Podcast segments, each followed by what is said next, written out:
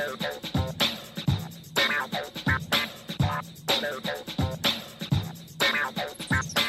Hey everyone, and welcome to this week's episode of The Boundless Show. Lisa Anderson here with you, and uh, always great to be with you and to give you a little preview of what's coming up for our inbox. A listener's wondering how someone can have healthy friendships with the opposite sex, uh, specifically coming out of past sexual sin. So, how to do that well. One of our counselors, John Thorington, is going to weigh in on that. And then for our culture, we're going to hear part two of our conversation with Dallas and Jerry Jenkins. Dallas is the creator and director of the TV series The Chosen, and his dad, Jerry, has now, for Focus on the Family, written a book, uh, the first book in a series on that. And so uh, if you're a fan of the show or of Jerry Jenkins, you're going to definitely want to stay tuned. Okay, well, here we are for our roundtable, and we thought it would be good to have a good conversation and a thorough conversation on what it looks like to help friends through a hard time. Now, we can all think on the past year and how this was hard and there were plenty of opportunities. But even like pandemic aside, I think just life throws things at us. And sometimes they're like mini crises. It might just be an acute situation you're in, or it might be a, a longer stretch of something or a, a more um, ingrained situation like dealing with anxiety or depression or what it means to be, you know, someone who's feeling spiritually oppressed and where, how do we show up for a person in the midst of that? And so I'm very excited to welcome Loanne, Kelly, and Yale here. Hey, guys. Hi. Hello. Okay, good to have you. Um, so we were talking a little bit beforehand of, you know, we've obviously been hopefully givers of help, but also receivers of help. And sometimes one for us is harder than the other. You know, it's like you're usually either good at giving, but then receiving, you're like, no, I'm cool, you know, and yet you're falling apart.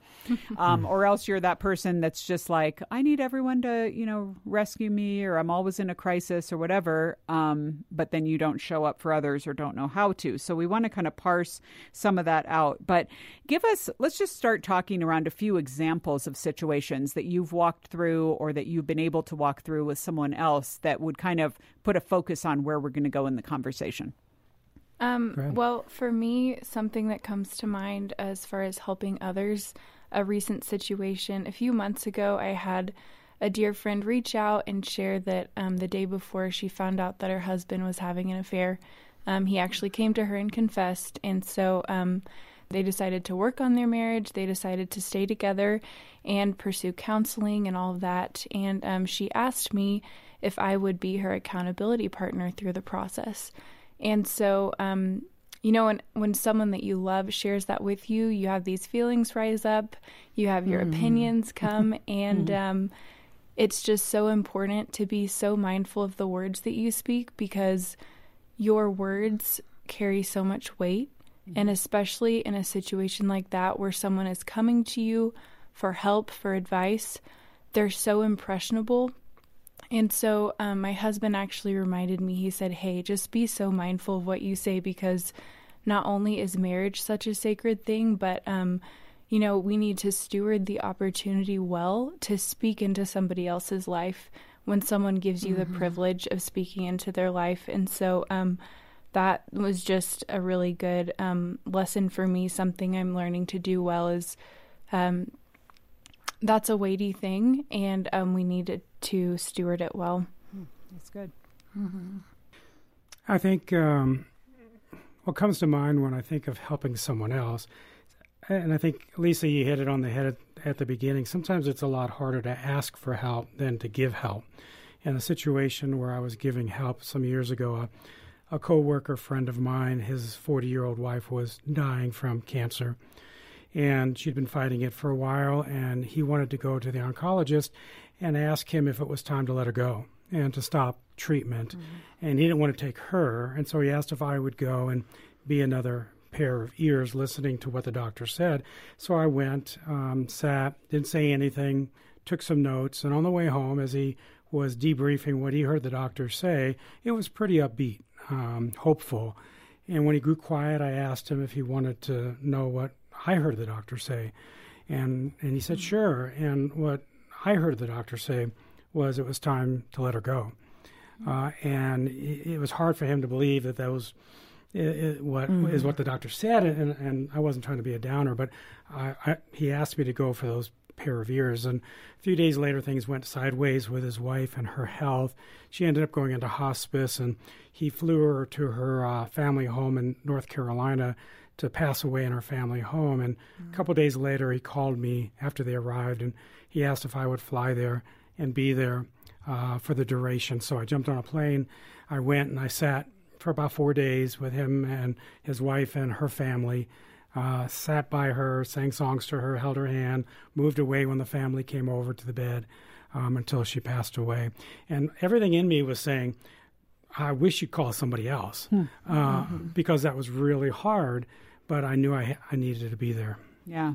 And that's a good, you know, Yale, you bring up a good point in that. And then, Loanne, I want you to weigh in too with your example. Um, in that we we often want to think that okay i might be asked to do something or show up or be somewhere but i just really hope it's not going to be hard or i hope it's not mm-hmm. going to ask too much of me mm-hmm. and it it almost always does i mean the whole fact is that you are giving and so you have to give out of something.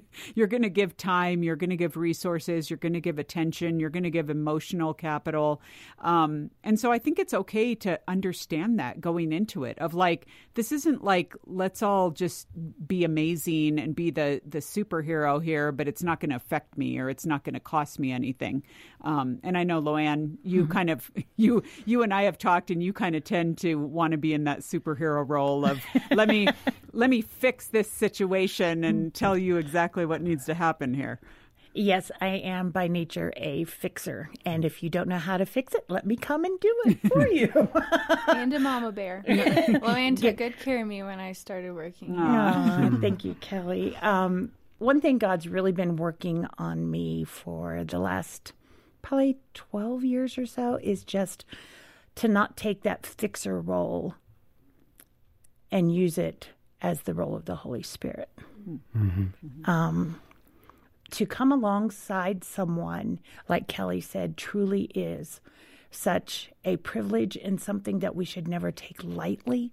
Um, but at the same time, to always be having it in my mind, the Lord's just constantly, okay, is what you're about to say. Are you mm-hmm. trying to tell them what to do?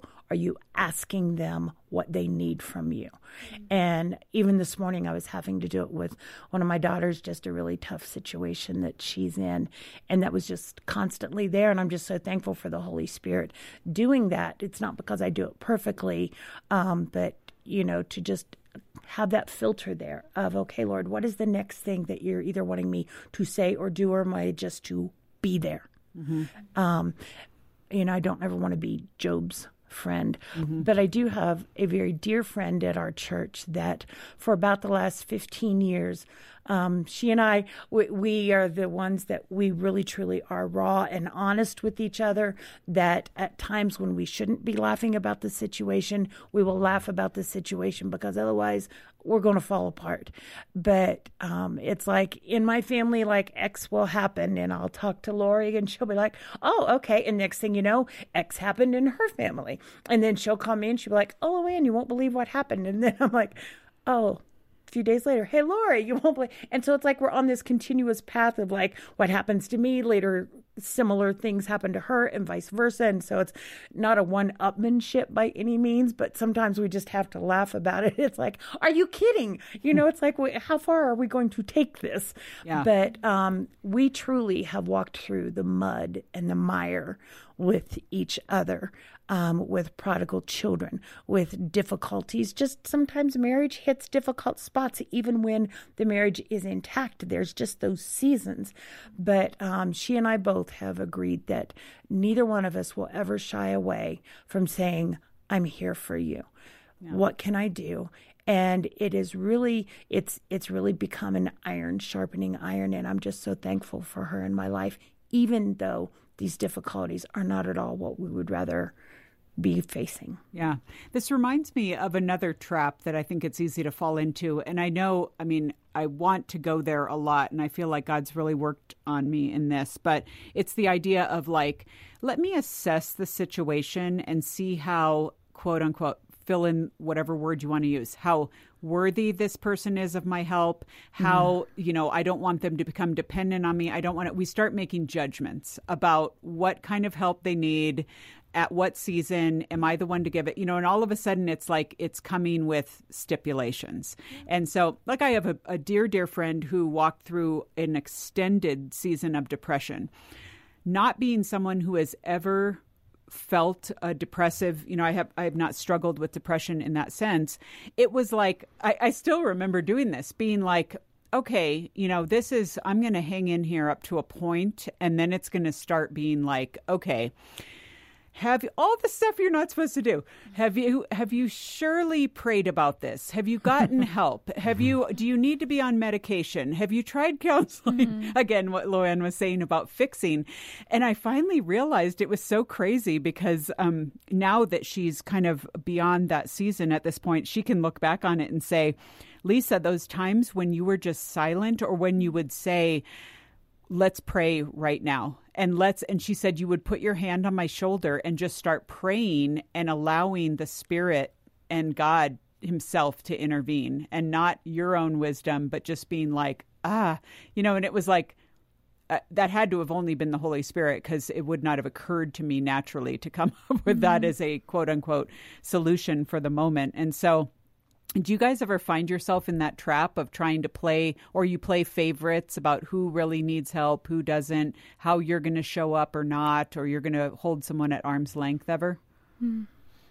No, never. No. uh, We've got it figured out. Yeah. No, I, Let's all ask Yale for something.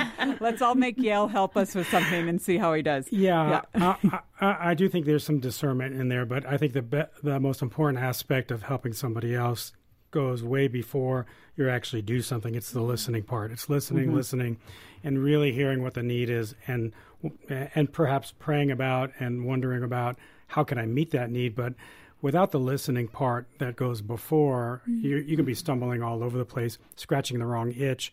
Uh, so you have to listen really, really well to hear what they're asking for mm-hmm. that you can maybe provide. Mm-hmm. Yeah, yeah. And when I think of mentors that I've had in my life that have um, had such a positive role in my life. Um, they have a few things in common, and I think of different situations that I was struggling with, and I would bring them to my mentor, and I would talk and talk and talk, and they would listen. And whether it was grief or frustration or confusion, they would just sit there with me and and say, I'm so sorry. I'm so sad for you. And before you go into fixing mode or questions mode, just to be with somebody in their pain, in their confusion, and not rush it. And absolutely, as Loanne brought up, the Holy Spirit, we need to be asking the Holy Spirit, you know, Lord, show me what I'm supposed to say, show me what I'm not supposed to mm-hmm, say, mm-hmm. and um, asking questions to get them really thinking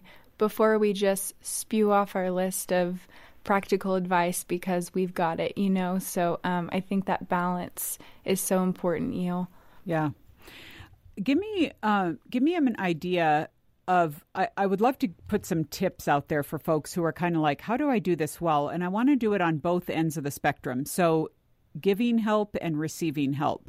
What are your best just things that you've learned, tactics, strategies? Um, for example, I had to be a receiver in my season of caregiving with my mom. And it was, you know, and there were times when I asked for help and no one showed up and that was really hard.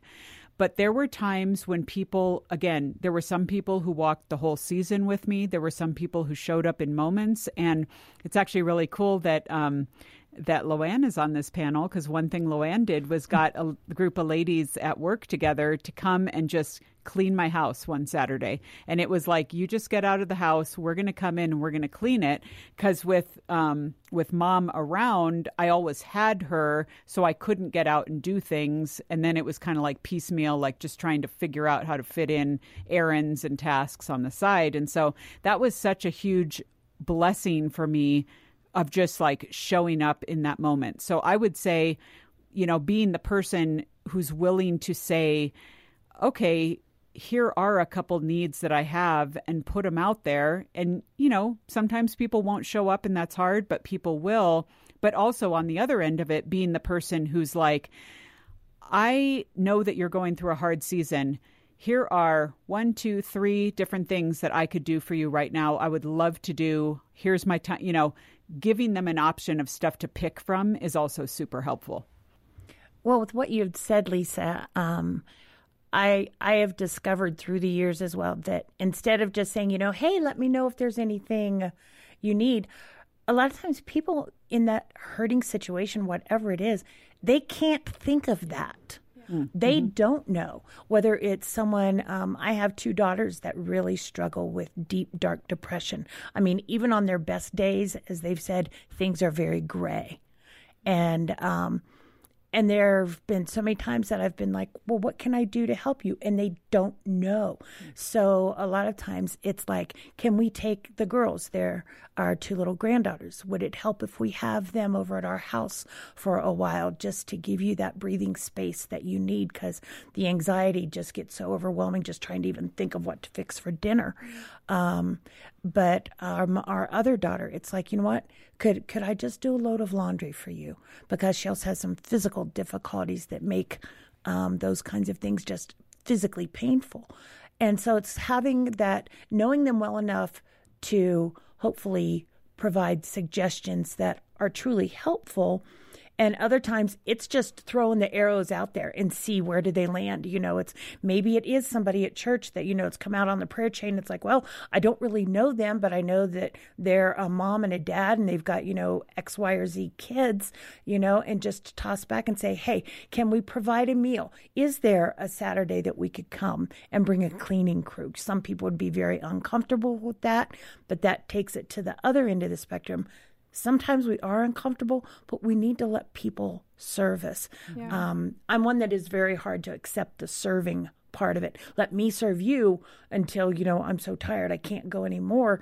But you want to come over and bring me a meal or something? No, it's okay. I got stuff in the pantry, you know. But um, you know, to to face that uncomfortable in your own life when somebody tries to serve you because we don't want to steal their blessing either. Yeah. I was just going to say one of the best things I ever heard on that was someone who confronted me at some point when I'm sure someone was offering to help. And I was like, no, I've got it. I've got it. And they were like, Lisa, when you do that, you are taking away the opportunity for someone to be a blessing in a way that God is asking them to be a blessing. Mm-hmm. And so don't deny them that opportunity. Yeah, because they're being obedient in that mm-hmm. they've felt a call from the Lord to be generous or serve you. And I think when you are the giver and the gift is accepted, sometimes it's it blesses the giver more than the receiver to be able to bless someone in that way. Um, Loan, what she said about offering specific things, I'll speak to it from the receiving end. The last few years, I've had an array of health issues, and so um, that has made me kind of high maintenance, mm-hmm. at times very needy, but I don't like to ask for help. I'd rather just be alone, figure it out, I'll tough it out, I'll be okay. And the people that know me well um, would like start going out of their way to do things for me. And I thought, this is really uncomfortable. I'd rather not. I'd rather just do it on my own. And I think that's pride. And um, like I will, I will have friends who will have us over for dinner, or um, if it's a holiday meal with family, and people will say, "Hey, we know you can't eat any of this stuff. What can we cook for you?" And I'm like, you don't understand. I have a list of 36 foods I can't eat. Like, really, you don't you don't want to mm. do this. It'll be easier if I just bring my own food. And they insist, no, no, no. And when I uh, let them serve me in that way, it is such a blessing, and I get to enjoy meals with people. And um, over Christmas, my we were gonna fly home to Texas for Christmas. My sister called me a few days before. She said, "Hey." Mom and I really want to make sure that you feel good on Christmas Day or Christmas Eve. And we know that getting IV therapy sometimes helps you with energy and different stuff. Could we treat you to an IV? Which, what a random thing. But in my world, that is something that mm-hmm. blesses me. And it just brought me to tears the fact that they had thought about it weeks out and um, gone out of their way to do that for me. And so it absolutely blessed me, but I know that it blessed them too. I think um, an important factor in this is where in the need cycle a person is, because you don't want to provide something that isn't needed or wanted at a particular time. If it's a crisis moment, it's the beginning of the of of the need that they might have or that I might have, um, that's going to be a different response than if it's months into it for something that's ongoing. We had a situation a few years ago where one of our daughters, we were living in uh, Florida, she was out in college in, in California, and and the phone rang, um, my wife's phone rang, and it was somebody informing us that our daughter just got hit by a car um, mm. on her on her way to church on her bicycle, um, and um, they couldn't tell us any other information, and we were three thousand miles away, uh, and we didn't know she was alive or dead or what was going on. Um, and so that was going to take us time, and we could get no information from the hospital because she was over 18, and they won't disclose any information. Mm-hmm. She was registered as a John Doe, even though she had ID. Um, and so we have friends living two hours away from where she was. We got on the phone, they picked up. We told them what was going on, and 15 minutes later, they were in the car driving mm-hmm. to the hospital to see how our daughter was and to communicate with us in that scenario, we needed help now. Right. You know, as opposed to the recovery of our our daughter had to go through, and the kind of help we needed during then. Hmm. That's good.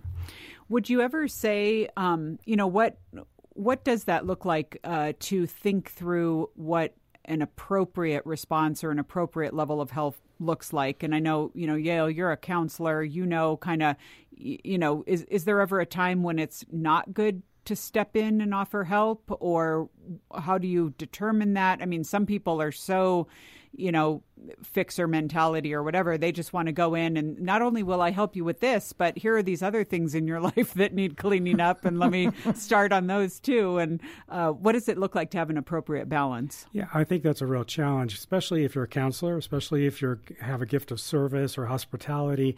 That's just part of your DNA. You want to help, and, and, it, and it hits all the right chords within you. And so I think the question a person needs to ask, am, you know, am I helping or, or am I enabling? What I want, especially on the long term type of help is needed, um, we can become enablers, which then allows them to stay in the problem by just putting a band aid over it or trying to fix it, as opposed to really meeting some real uh, resources and needs that they have. So we have to figure that out uh, and discern am I being a, a, real help, meeting real needs, or am I just being an enabler to let them continue in the lifestyle, the choices that they have made have happened to them? Yeah.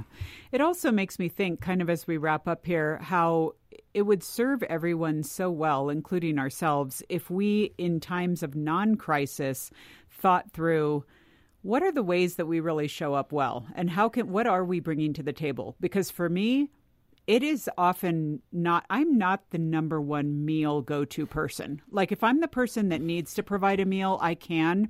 But as a performance driven person, I can tell you right now that I am getting anxious about like I'm thinking I'm going to have to do a roast chicken with like vegetables on the side, like something super. and I am so stressed out by that. And then I have friends who are just like, oh my goodness, I'm already making 12 meals today. So let me just do that. And I'm just like, why is this so easy for you?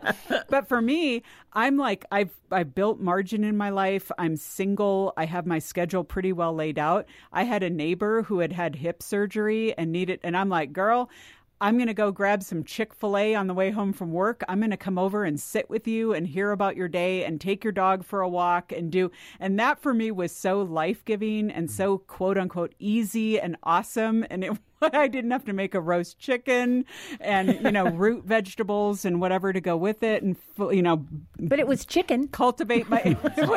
that's my kind of chicken. chicken. I didn't have to cultivate my own garden to get this thing done. I mean, so it just it's like yeah, make sure you build in your margin and know and and again even to Kelly's point, like think of how am I as a listener? How can I actively think of that next conversation I'm going to have and be the person who shows up, can can stay calm and quiet, and be that person who gives presence. Um, I think that's so great for us to all think through on the front end to be able to do that, so that you know when the time comes, we're we're appropriate in that space. Um, anyway, oh, there's so much more that we could do, but we got to wrap it. Um, thank you guys so much for doing that. I, I just have so many ideas in my own head and people who've done that so well for me. And now I want to thank them. And so, hey, do that too today, people. the people that have, mm-hmm. have shown up for you and uh, the ways that you've been able to then use their example to reciprocate or, or pay it forward uh, in that sense. It's a, it's a big deal and it's called being the church and being the body right. of Christ. And we can do it. So, Thanks, you guys, for sure. weighing in. Thank, Thank you. you, Lisa. Thank you.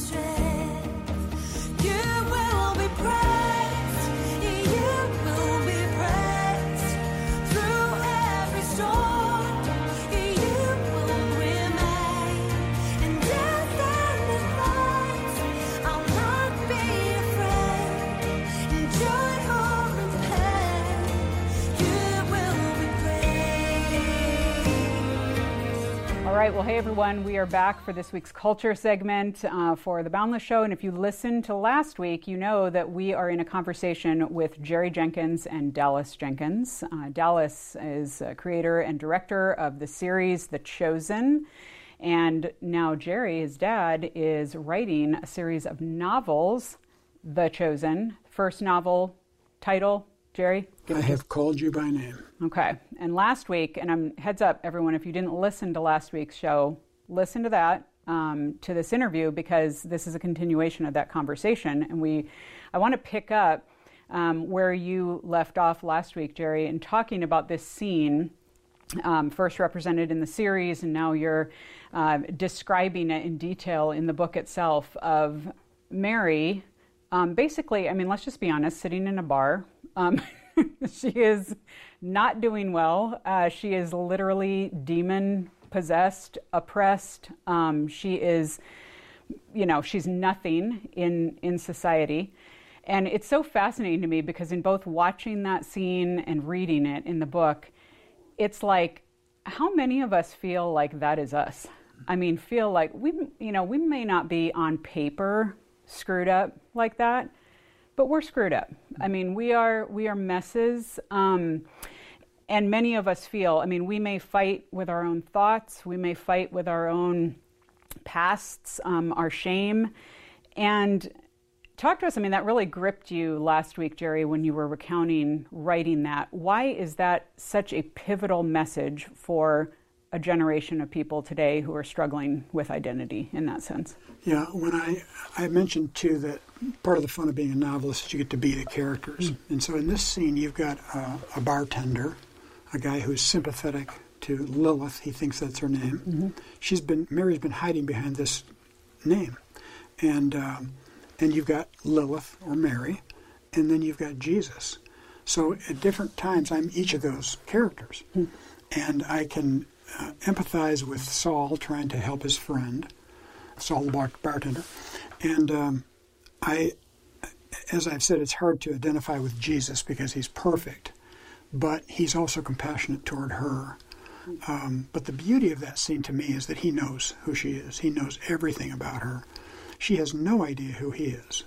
And when she realizes that this is her Redeemer, mm. it changes everything. Mm-hmm. That's amazing. Well, and it's so, again, I, I just think even in, in reading that scene and again seeing it in the show, that whole idea of like, for those that are, you know, the chosen, for those that are part of the family of God, He loves us as much on our worst day as on our best. Right. And the whole idea of like, that is the gospel. And the grace of the gospel is that that is what He does and what He gives to us and imparts to us that we could not conjure up for ourselves. It's a big you, deal. You realize, I think, in that scene, and it's well, it's so beautifully done on screen too, is that she didn't do anything to earn that. Mm-hmm. She she could have turned over a new leaf every day the rest of her life, and she she came to Jesus as she was. In fact, she didn't even do it voluntarily. Mm-hmm. Uh, he approached her and called her by her name. Yeah. Um, that's grace. Yeah. And boy, that's what we want to identify with. I hear so much from young people. I'm served on the board of a couple of Christian colleges, and they tell me that more and more kids come to college with so much baggage and so much anxiety uh, that they can't even can't even uh, fill all the appointments that are needed for counselors um, from day one. Because they are searching for who they are and what they're about and why are they here. And and these are Christian kids coming to study the Bible Yeah. and and here's the answer Yeah. Jesus is always the answer Yeah. Okay, Dallas, let's start with you on this one. This is another probably common question, but I think one that's a, matter of curiosity for a lot of people. Looking at some of the other characters uh, in the series that you flesh out a great deal, and we feel like, you know, like you said, oh my goodness, you know, Peter married. Now we got to know his wife. you know, you feel like you know these people. Who is the character in the series that you most identify with, and why? Well, this is an this may sound like a, a an, you know an easy answer, or Are you going to say Jesus? No. Um, okay, thank you, because that would No, be that would- very awkward. I'd have to Yeah, confront you. And yeah. okay, go ahead. Yeah, this wouldn't be airing if it if I ended up saying. And that. because that's who I identify Right, with. right, So I'm just saying, I didn't Yeah. want you to take my answer. Yeah, okay. good, good. um, but I, I really, I really mean this. Uh, I, I, I really can't think of a character that stands out because when we're writing, it, you really are trying to put a piece of yourself into all of the characters, and you're finding the connection um, with all of them. And um, I really do, even though I'm not. Matthew, for example, who we portray as as uh, being on the Asperger's or autism spectrum. I mean, I can identify with that as having a daughter who's autistic and having a lot of experience in that area.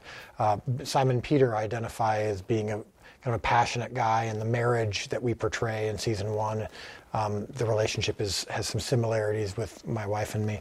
Um, but so while I can't identify with the totality of any one character, the specific scenes, the scenarios we put them in, some of the ways that they, they approach things are, are rooted in our experience, my, my, my experience, uh, my study of the brain, my study of humanity.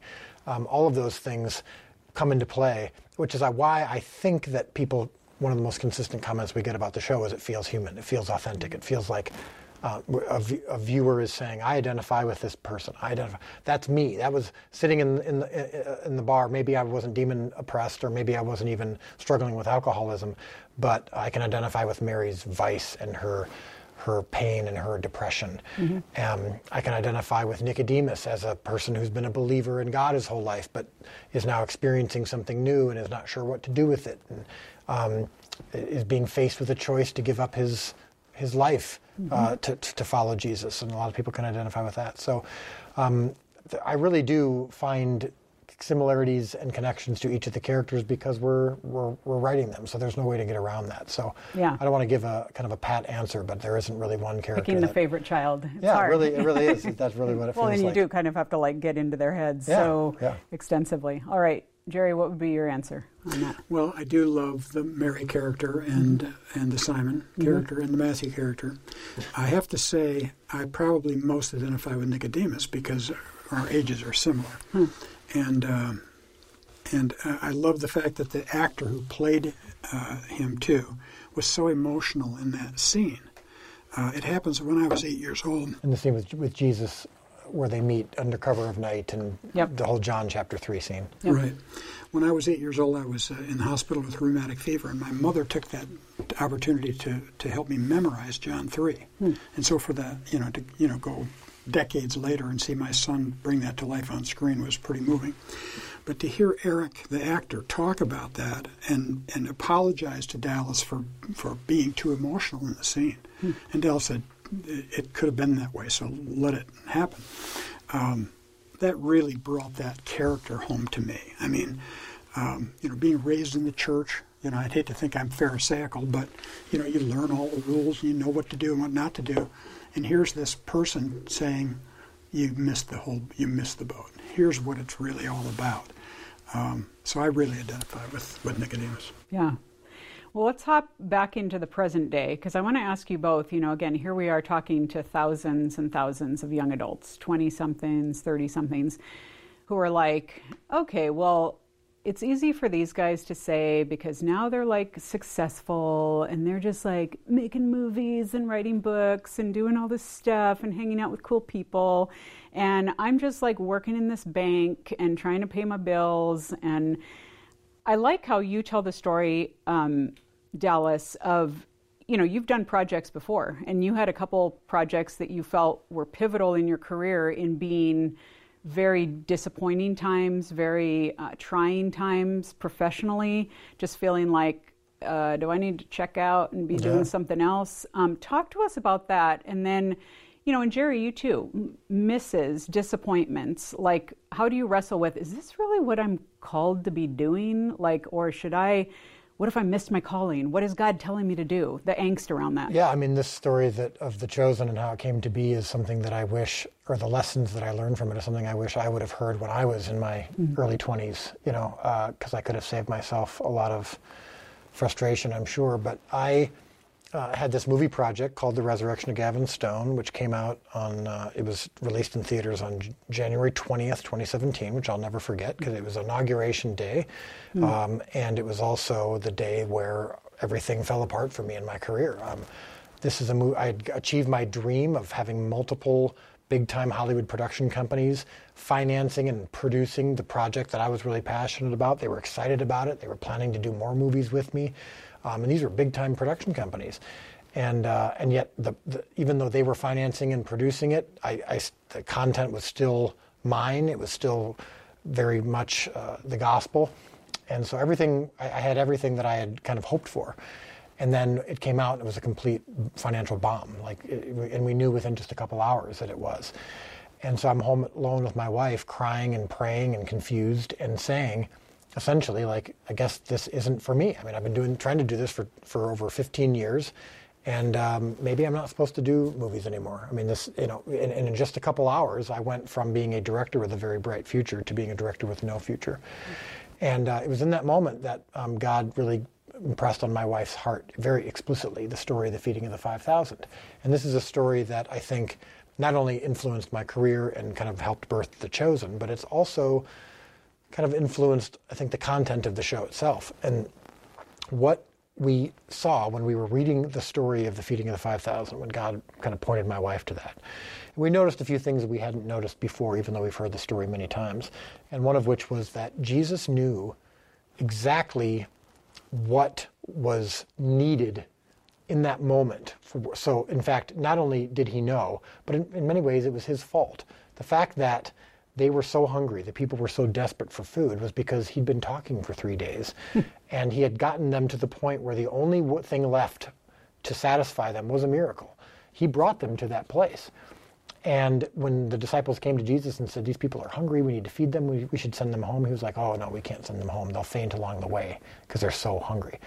So he knew exactly what the situation was. And so that allowed us to feel like, okay, this failure doesn't necessarily mean we're outside of God's will. You know, sometimes we feel like that when we fail is like, oh, I guess we missed the boat. I guess we did the wrong thing. And that story kind of helped remind us, okay, maybe maybe this God's part of this. So we don't know what's next, but we do know that there there still could be potentially something miraculous. And in fact, a phrase that God gave my wife uh, also was, "I do impossible math." She just felt him saying that phrase, you know, felt that on her heart. And we thought that meant, okay, the box office numbers are going to magically turn around this week and we're going to have this amazing testimony. Hmm. And uh, they didn't. Nothing happened. And um, so that night at 4 o'clock in the morning, I was writing a 15 page memo, um, analyzing everything that had gone wrong and assigning blame, mostly to myself. Um, and because I really didn't want that to happen again. I didn't want this kind of failure to happen again. But I was really trying to surrender. And up on my Facebook message, messenger just popped out of the blue from someone I've never met Still haven't met them to this day. Um, but they, we were Facebook friends. And he didn't say hi or hello or heard about the movie or anything. He just said, remember, your job is not to feed the 5,000. It's only to provide the loaves and fish. Mm-hmm. and I honestly wondered for a moment if like my computer had been recording what I'd been talking about that day. I was just like, How? and so before I even responded, I just said, or when I responded, I just said, what, what are you doing up at this late at night? He goes, well, I'm in Romania. I'm on a different time zone. I'm here visiting my brother. I said, why did you tell me that? And he said, um, he just goes, uh, it wasn't me. God just wanted me to share that with you. And that moment, my life changed forever because a I'm a person who does believe it's my job to feed the 5,000. I'm responsible for it all. Um, I have to accomplish things. I have, and I felt responsible for the failure of the movie. But I really got to a point, genuinely got to a point where I was content with as long as I was in God's will. Bringing five loaves and two fish was all I was responsible for, and the rest was up to Him. And uh, I really did believe it, and I and I bought into it, and I was okay if that meant never making another movie as long as the loaves and fishes that I did provide were as good and healthy as they could be, so that if God did multiply them, that they could be satisfying. And uh, that's what ultimately led to me doing this short film for my church's Christmas Eve service about the birth of Christ from the perspective of the shepherds, which felt like a significant step down from a Hollywood motion picture. this is just a short film for my church. But I put everything I had into it, and uh, that ended up going viral and being the catalyst for this potentially uh, the, uh, the, opportunity to do the show, which I'd had this idea for a little while. And uh, the distribution company said we should raise the money through crowdfunding, which I thought was ridiculous. And uh, very, very long story short, that short film that I did for my church ended up generating over $10 million in crowdfunding from over 19,000 people, shattering the all time crowdfunding record. And, and, when we hit that number, I remember my wife uh, sitting next to the computer and we hit this $10 million and she looks to me and there's tears in her eyes and she says, I do impossible math. Mm-hmm. And God was laying it on her heart very explicitly that moment that that's what he meant by that phrase. And uh, so that, that philosophy, um, that approach has led, I think, to being surrendered to this whole process and just going, I don't know where we're going to get a boat and fish and, and, and a lake for this miracle uh, fish yeah. scene, but I'm going to trust that God has this, and it's just my job to provide the loaves and fish. And I'm gonna, I don't know how I'm gonna keep doing these seasons. I don't know where the money's gonna come from because this was crowdfunded. But I mean, now the show has exploded, and I'm sitting here with my dad, who wrote the Left Behind books. Now he's writing The Chosen, yeah. uh, novelization, and it's all come full circle. Um, just because On I think set filming the next season. Yeah, and yeah, as I stand before you now, Continues. we are officially the first ever multi-season show about the life of Christ because we're yep. doing season two as we speak. Yeah, that's awesome. Um, Jerry, any advice for young adults who may be struggling kind of exactly where Dallas was with calling, with trusting God, with their future? Um, as one of those older shepherds, as you yeah. as you alluded yeah. to yourself as. I'll be the old shepherd. Uh-huh. Um, yeah, it's it's where you need to get to, and um, it, it's interesting how God gets us there. Uh, I was a young teenager when I felt that I was supposed to be a writer. I was a professional sports writer at age 14. I could, was, wasn't even old to drive. My mother had to drive me to the ball games and stuff so I could be a stringer for this local paper. But a couple of years after that, I, I felt a call to full time Christian work. And I remember thinking, well, that's the end of the sports writing. And I, I'm not going to be a writer. I'm going to have to be a pastor or a, a missionary. And um, the wife of the speaker that night at camp, when I went forward to, because I definitely felt this call, she said, Don't be too quick to give up the writing. It may be the vehicle you use to answer the call. And so I was never called to be a writer. I was called to full time Christian work, and this is simply the vehicle. Um, so I had to get there too, where you, you know, kind of say, you know, my dreams of success or, or becoming an author too, um, those are all temporal things that I have no control over anyway. I don't control who buys, how many buy, who writes good reviews or not, what kind of royalty checks I get. My success comes from obedience to the call. It takes all the pressure off. Mm-hmm. It's the same thing with Dallas. With, and I can remember him telling me the story about, you know, I thought Gavin Stone was a fantastic movie. I still do. Mm-hmm. It just was destined to fail for the sake of this project. Uh, get to the place where you can accept failure as a doorway to, to success, and not success in the world's view of becoming somebody, being known. As you say, people say, "Well, yeah, it's easy for you to say you're you're somebody." For one thing, we weren't we aren't anybody, but we at one point we were both unpublished, unknown. Just obey. Mm-hmm. Good point. All right. Um, okay, a couple just um, kind of fun questions here um, as we finish up. So, but we're we're already thinking about and talking about book two here, Jerry. Clearly, we're uh, on set where season two is being filmed. Any um, any sneak peeks or anticipation we can talk about of what people can look forward to? Well, as we speak, I mean, I'm, you know, we're a day before the week of Sermon on the Mount week, which oh, is where wow. we literally have almost 3,000 people coming to the set. All are going to be COVID tested, uh, not only before they left, uh, but, but, but the day, the morning of, before they're allowed on the set. Hmm. Um, so yeah, the, this this season uh, we we show a little bit of the behind the scenes of the Sermon on the Mount, and we even see Jesus writing it and formulating it in his head, and hmm. um, and and then we start we see the crowds show up. Um, the season, the, so that's for sure a highlight. But the season overall is really about that next step. So season one is Jesus has publicly announced that he's the Messiah.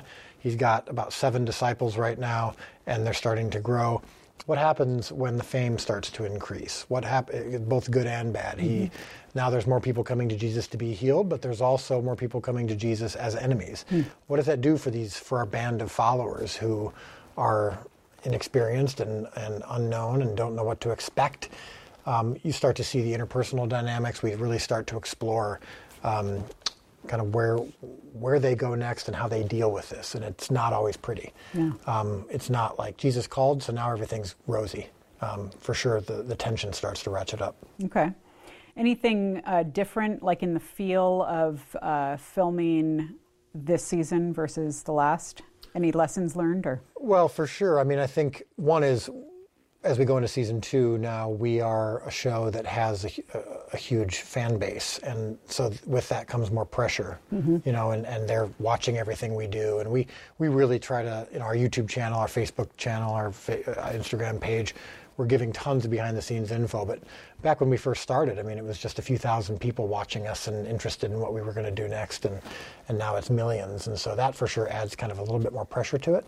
Um, but at the end of the day, it really is just you know when we're when our cameras are rolling and, and, it's it's the actors and me working on this scene and just trying to make it as great of a scene as possible. Mm-hmm. Um, that's still the same. Um, the, I think the production value is bigger on season two. We filmed the first half in uh, in Utah we, uh, in this incredible Jerusalem set that had been had been built that we had an opportunity to make use of, and now we're on this huge property right now here in Texas, a thousand acres.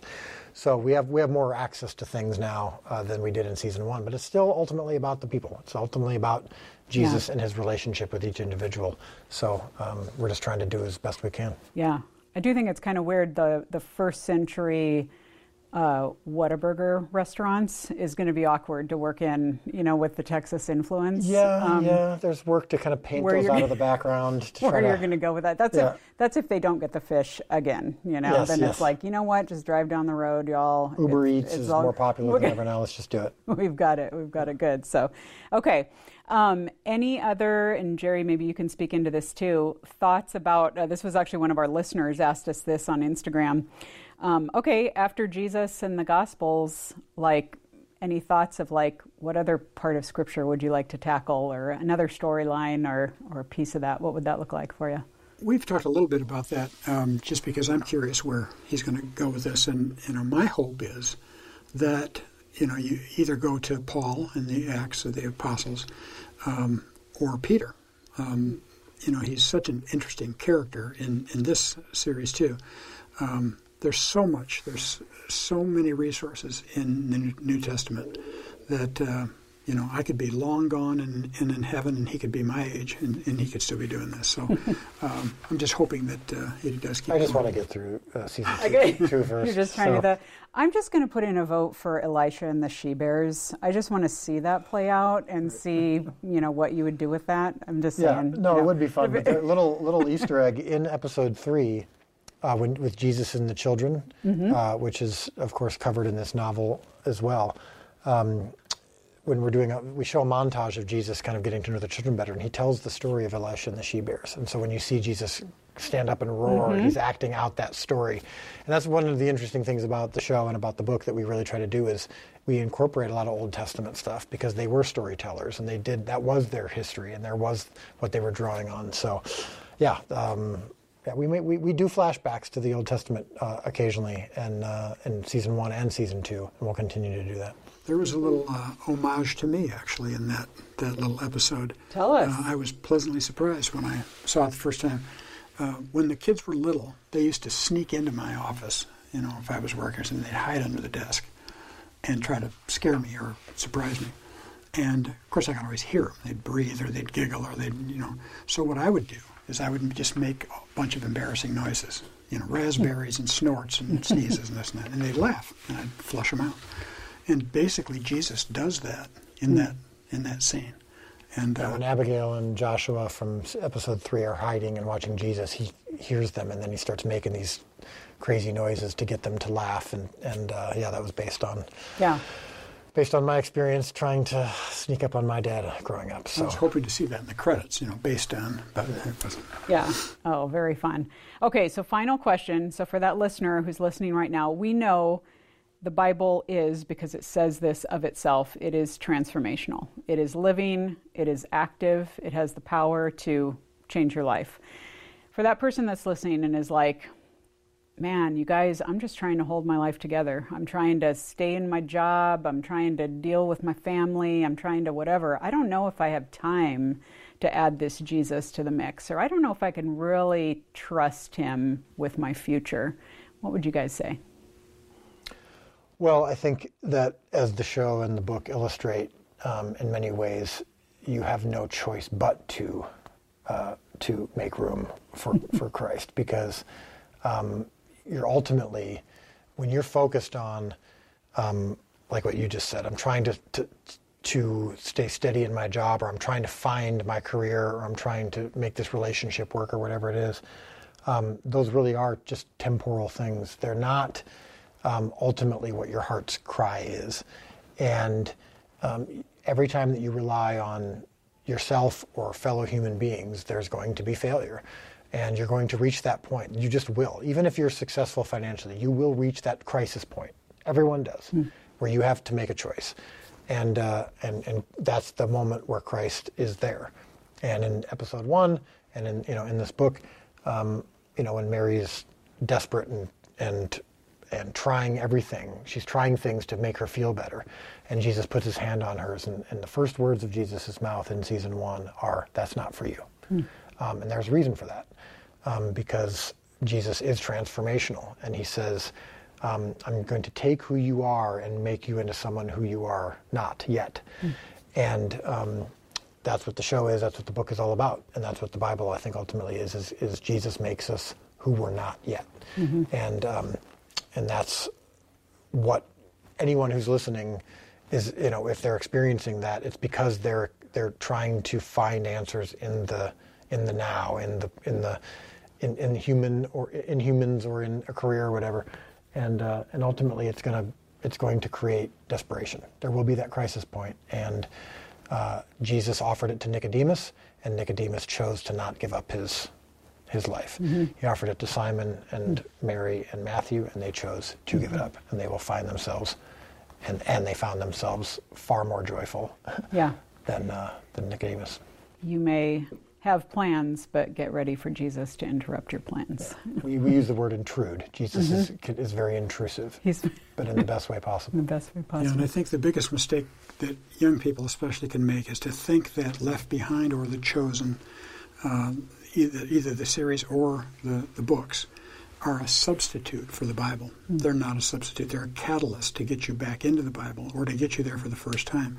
Even today's Christian kids often think, well, I get it that our faith is based on this old book of parables and, you know, allegories and stuff, but is it really relevant today? Mm. Uh, give it a chance. Mm-hmm. That's what we want. We don't want you to, to say, you don't need the Bible, you can read this it's just a start. Mm-hmm.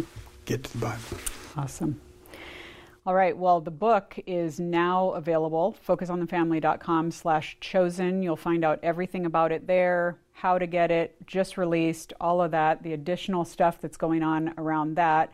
Uh, clearly, we've talked, Dallas, about you are filming season two. Season one is available now, officially, correct? Yeah, season one's been out for a while, and season two is coming out right now as well. So see, we're we're ready to go. So you can get both of them as companion series. We're going to have all the links available, uh, like I said, to get more information on that. But thanks you guys so much for this little behind the scenes look at really what this is all about, and ultimately about Jesus, uh, the one that it's truly all about. So thanks so much. Thank you.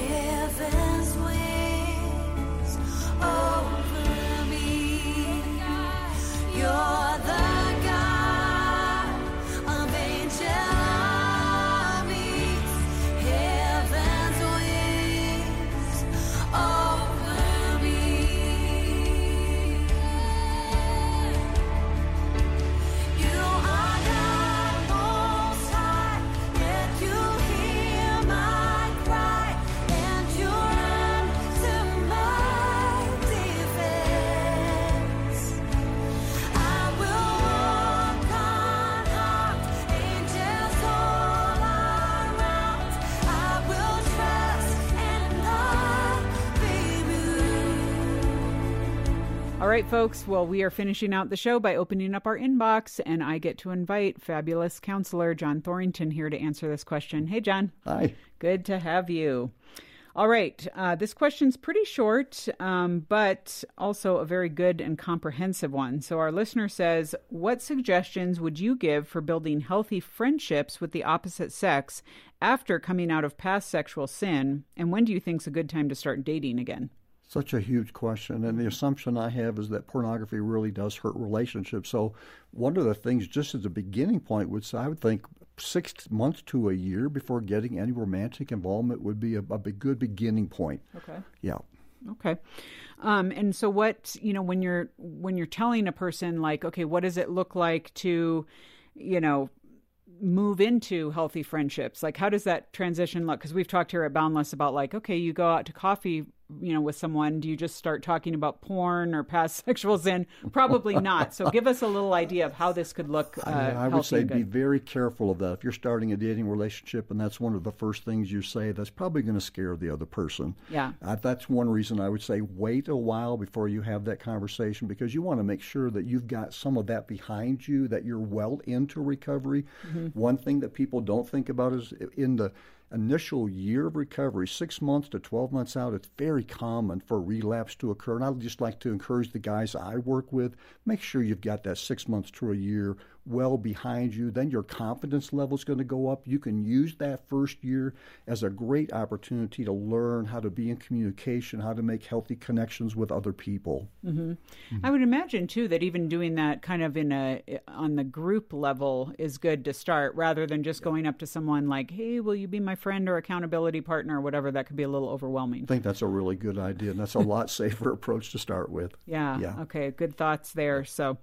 Awesome. Well, thanks so much for weighing in on that, and hopefully it'll get the person you know started on. I mean, any good um, putting you on the spot here, but good recommendations of books on friendship or just relational type of you know where someone could go with that.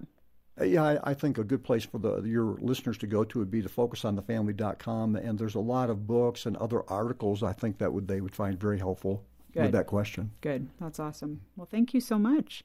Okay, folks. Well, that is it uh, for this week's show.